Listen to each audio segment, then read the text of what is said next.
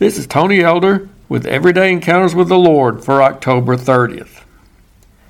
This is the week when society typically inundates us with scary images, horror movies, and other depictions of evil as we approach Halloween.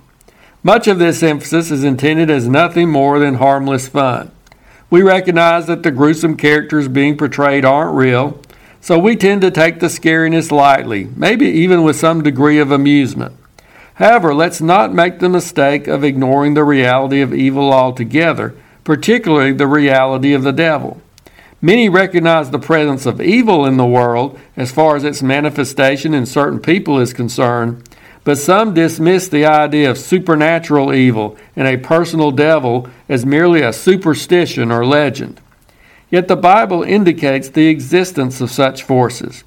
Ephesians 6 11 and 12 says, Put on the whole armor of God, that you may uh, be able to stand against the wiles of the devil. For we do not wrestle against flesh and blood, but against principalities, against powers, against the rulers of the darkness of this age, against spiritual hosts of wickedness in the heavenly places. Why is it important for us to know that the devil is real? One of my grandsons and I were throwing a football around. Like a receiver and quarterback, one of us would run a route while the other threw the ball to him. But if someone else joined us in order to defend against the pass, we would have to be more careful. We couldn't have just thrown the football casually, we would have had to guard against the pass being intercepted. You see, it makes a big difference when you've got somebody opposing you. In the same way, we need to realize we have a spiritual enemy who opposes us, hates us, and wants to destroy us. Therefore, we can't afford to live casually. We've got to guard against our efforts being intercepted. We need to be watchful, take precautions, and be prepared for his attempts to attack us. The Bible also suggests that we should not be ignorant, of the devil's devices.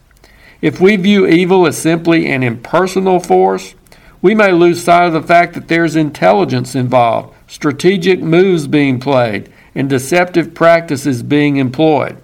If we're not knowledgeable of Satan's tactics, we may get deceived and suffer some losses we might not have experienced if we had been more vigilant. Additionally, the Bible tells us in James 4 7 to resist the devil and he will flee from you. We're not called simply to ignore the devil, but to take positive action against him. We need to resist him, his temptations, and his efforts to draw us away from God. We also need to resist his efforts to promote sin, violence, and hatred in our world. While we need to be aware of the devil and his tactics, we don't need to fear him. Martin Luther wrote, The prince of darkness grim, we tremble not for him. His rage we can endure, for lo, his doom is sure. Yes, the devil is real, powerful, crafty, and full of hate. None of us in ourselves are a match for him. But Christ has defeated the devil. His ultimate doom is certain. Through Christ, we can be victorious in spite of the devil's efforts. So don't forget about the existence of supernatural evil. The devil is real, and we do have to watch out for his tricks and attacks, but we don't have to be scared of him. We can resist him and make him flee through the power of Christ.